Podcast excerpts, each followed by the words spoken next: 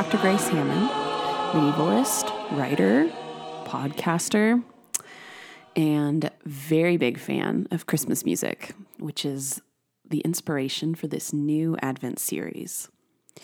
Before I get into it, just a few reminders that I normally put at the end of each episode, uh, but this series is structured around music, and it's going to end with music. So these reminders are a little awkward if you're trying to get into a meditative mode. So I'm going to put them here at the beginning of this episode. I'd love to remind you that I enjoy hearing from you. So please let me know what you thought about this episode or series or any questions that you have. If you'd like, you can follow me on Instagram at Old Books with Grace or on Twitter at Grace Hammond PhD. If you enjoyed this episode, Share it with a friend, subscribe, or if you could, rate it on iTunes, because doing these things helps others to find this podcast and it helps me out too. The text of this episode, if you're a visual person like myself, is available at oldbookswithgrace.com. Let's begin with a story. My great grandmother, Jima, had a mental decline towards the end of her life. She had forgotten almost everything, and she lived in an assisted care facility. My family was planning on visiting her in Truth or Consequences. Yes, that is the real name of the town, New Mexico. I was in high school, and I dreaded it. It was so awkward. She surely would not remember us. And remember, I was 16 ish, so I was quite uncomfortable with emotion and with the closeness of death. My mother is an idea woman. She comes up with ideas and boldly tries them, often to great success, sometimes to her detriment, but really mostly success. Her win loss ratio is very good. But her idea when we visited Jima was to sing to her. She had heard that music memories are stored in a different part of the brain, and that even when language had been lost to the ravages of Alzheimer's, Sometimes singing could unlock memories of words and song.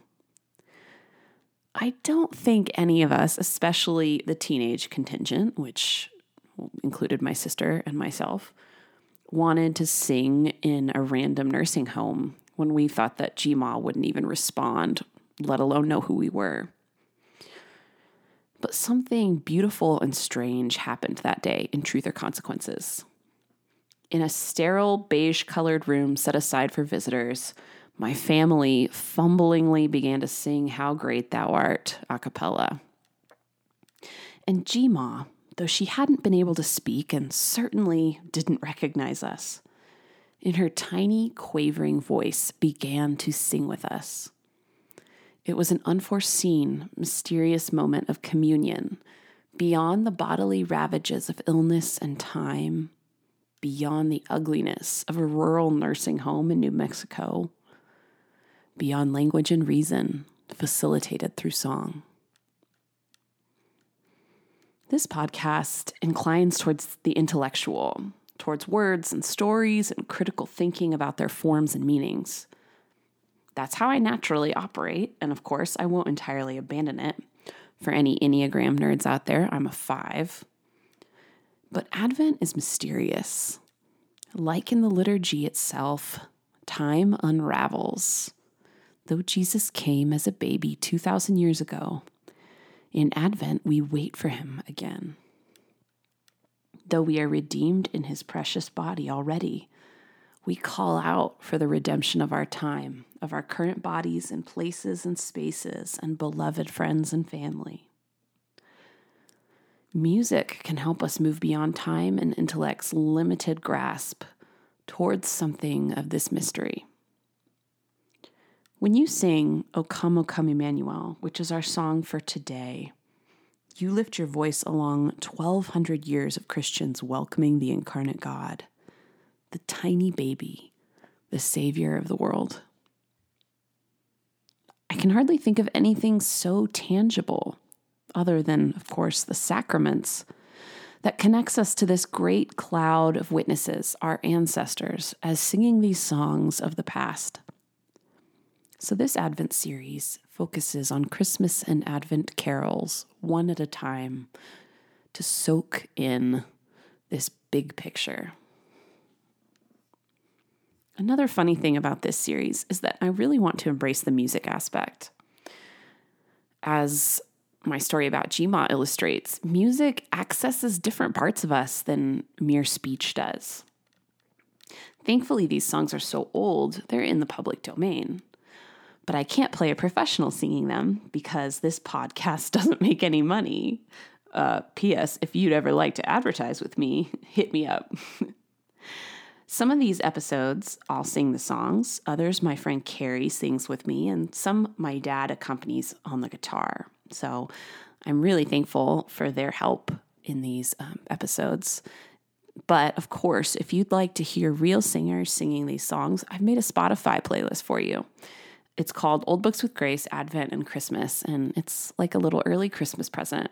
I hope you enjoy it. Go and check it out. So, as I said, our song for today is one of my favorites O Come, O Come, Emmanuel. I love it partially because it is so ancient. Like so many of our songs, it was first crafted by monks all the way back in the 8th century. In the liturgical order right before Christmas Eve, they chanted something called the O antiphons, or the Great O's.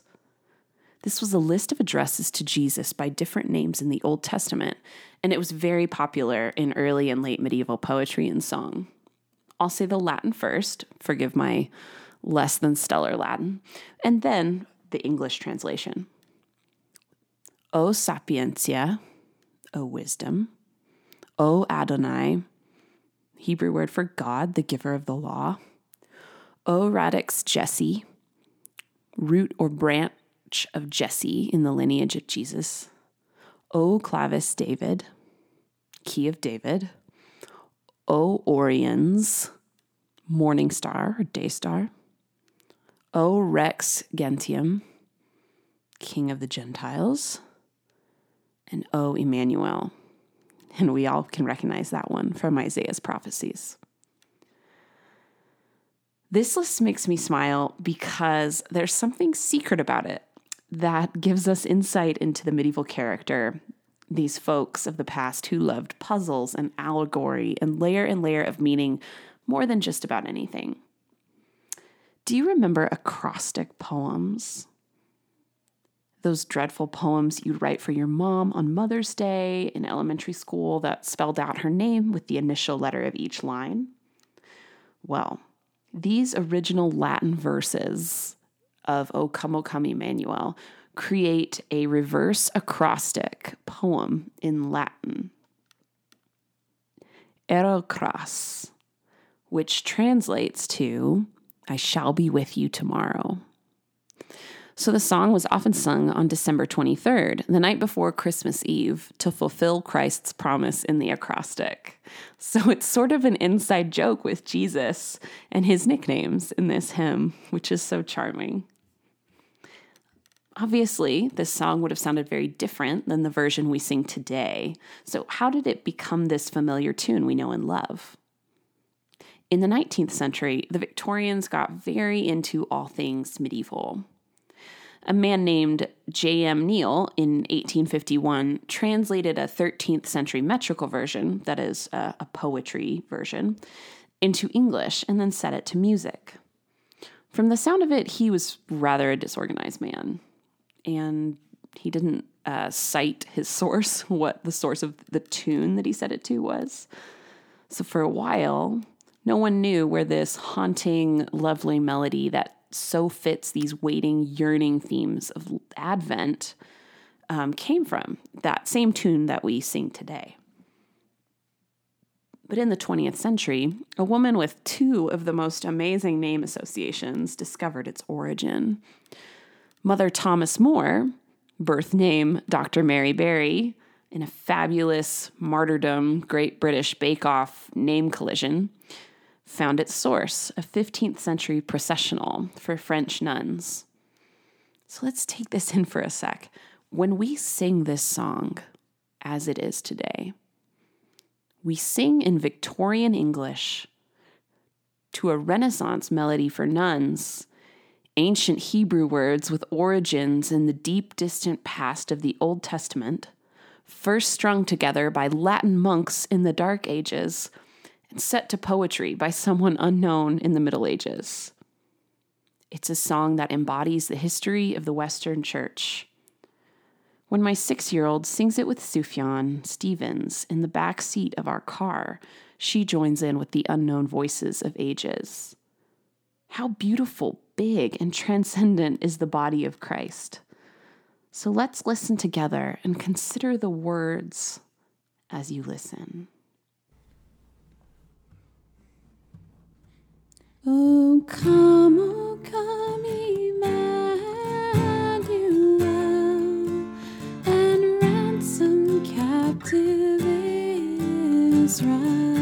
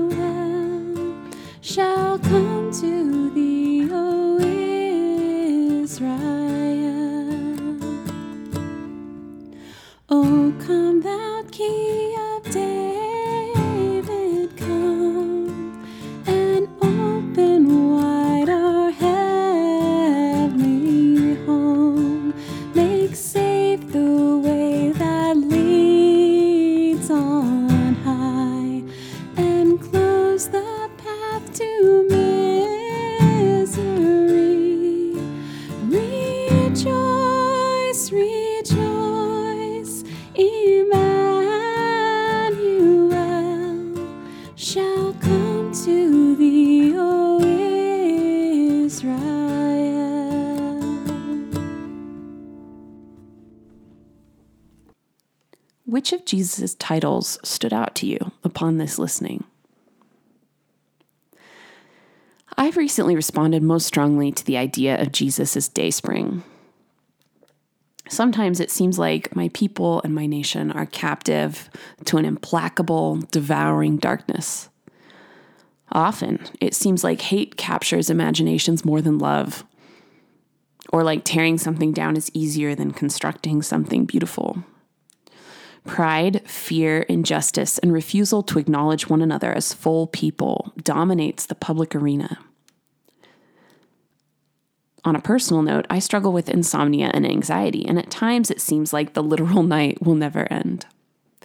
But to name Jesus as the day spring is an act of hope that one day this present darkness will disintegrate in the light of dawn, and all motives and actions, ugly and beautiful, will be laid bare and exposed for what they are.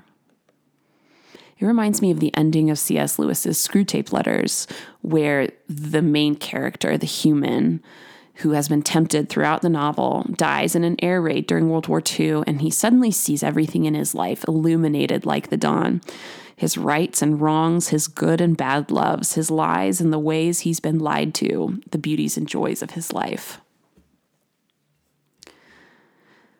But the other titles, too, all illustrate a hope for what Jesus came to set right. Emmanuel, God with us, he redeems our bodies, and our bodies matter. They're not merely our flesh trap while we wait for eternity. Rod of Jesse. This could also be root or branch of Jesse. But to describe him as a rod reflects both rootedness and the absolute justice of God. The rod of Jesse beats off the thief of life. The key of David opens heaven and fully realized communion with God and his saints while locking the misery of sin away. And finally, Adonai, the lawgiver, fulfills the law of love. All of Christ's titles reflect an active reality, not an abstract, passive hope for the next life. They are the fulfillment of Thy kingdom come on earth as it is in heaven. Which reminds us that this life is not just a vale of tears and oppression, but a place where we are privileged to work the love of the incarnate God. This song marries our future promise of heaven and the real end of misery to our concrete, present acts of love and justice as Christ's pierced hands and feet in the world. There's a real tension there that defies easy boundaries and simple answers. Sometimes you'll be active in the work of love and it will feel good and come easily with rejoicing. Sometimes you will cry out in the pain of the laboring world and all its hatred. I'm going to ask you some questions to meditate on um, and play the song one last time so that you can think about it. I'm also going to give you a practice for this week of Advent. Feel free to participate or not participate. For some folks, um, more is more, and um, adding to what is already a busy season feels like too much. And for others, it might be an invitation into something beautiful. I promise that they are also really easy because I couldn't do them if they were elaborate. so, O Come asks us a serious question, even as it yearningly praises our Savior. As we wait for the day spring, who are you loving this week? With words or deeds or both? Is it just those easy for you to love, those like you, or those you already like? Where are you doing your tiny part to make way for the justice of the kingdom? On the flip side of that coin, where have you taken burdens upon yourself that don't belong to you, that instead rest with Adonai, the key of David, the rod of Jesse, Emmanuel, and require you to wait in stillness and silence? The Advent action for this week is to carve out a space for yourself in expectant solitude away from holiday busyness and bustle, to meditate upon these questions. Pray to each title of Jesus and O come, and see if one particularly speaks to you at the moment and what that might mean to you. If you'd like to soak in some poetry about these names of Jesus, the O antiphons, the poet Malcolm Guite has a beautiful series with both poetry and commentary to check out. And the link to that is on oldbookswithgrace.com um, and it's it's at malcolmguite.wordpress.com Advent antiphons. So you can Google search that, and I'm sure it would come up right away. So go on a walk on your lunch break, even if it's cold. Take a bath. Play quiet music in your room while hiding from your children. Carve out that space where you can meditate on these questions. And do not be afraid, he tells us in this song, ero cras, promising his presence with us. I will be with you. Thanks for listening. Oh, come, oh, come,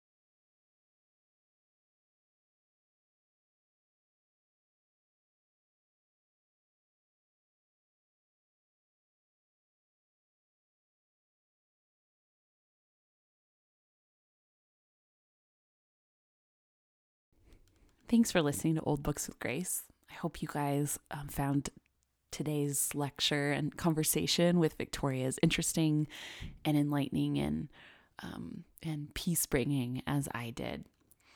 Um, it would be great if you enjoyed this conversation, if you could rate the podcast or subscribe. I really appreciate it, and it helps other people find old books with grace. You could also follow me on Instagram or Twitter. My Instagram handle is at Old Books with Grace, and my Twitter is Grace Hamman PhD. And I would love to hear your thoughts and get to know you on through those venues. Thanks again for listening. And next week will be a Thanksgiving break, and then the week after that, we'll start a new series on Advent and Christmas carols. So I'm excited for that. Thanks.